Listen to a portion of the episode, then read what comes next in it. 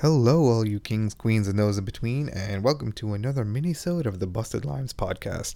I'm your host, Paresh Maharaj, and I'm here to talk about a special video game today.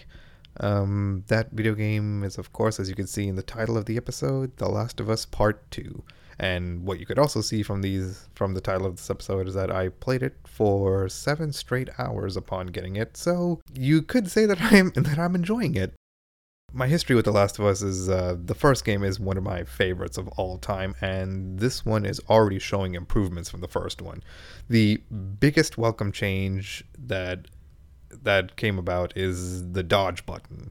So you, there's this new mechanic where if you pay attention to your enemy's movements and you hit the button at the right time, you could dodge out of the way of their attacks. The only downside is um, you can only dodge attacks from one enemy at a time, which makes sense because you're Ellie, not fucking Batman. But still, it makes the fights a lot more enjoyable because now it's no longer that Skyrim approach of just keep whacking each other until one of you dies. And um, I also appreciate that we you no longer have to craft shivs in order to stealth kill clickers because seriously, fuck clickers. They're annoying and I hate them, and they still one shot you in this game. So you know, nothing's nothing stays perfect. but yeah, Ellie has a knife this time around. You start off with the knife, and you are immediately able to stealth kill clickers. So I love that.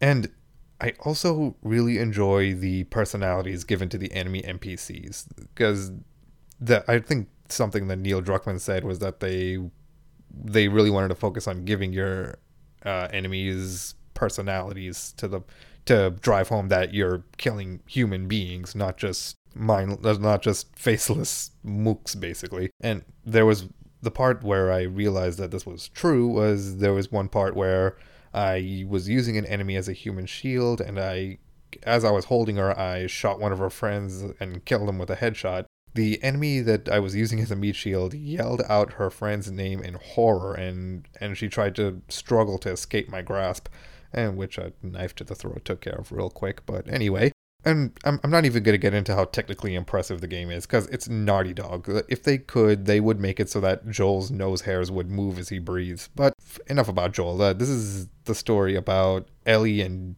her girlfriend Dina. You will be pleased to know that they still know how to write character dialogue and to deepen matters even further, Ellie gets a journal this time around, and without spoiling t- too much, um, opens it offers a whole new perspective into her character of the different entries that she writes in there. So if you do pick up the game, I highly recommend that you flip through her journal whenever you get a shot.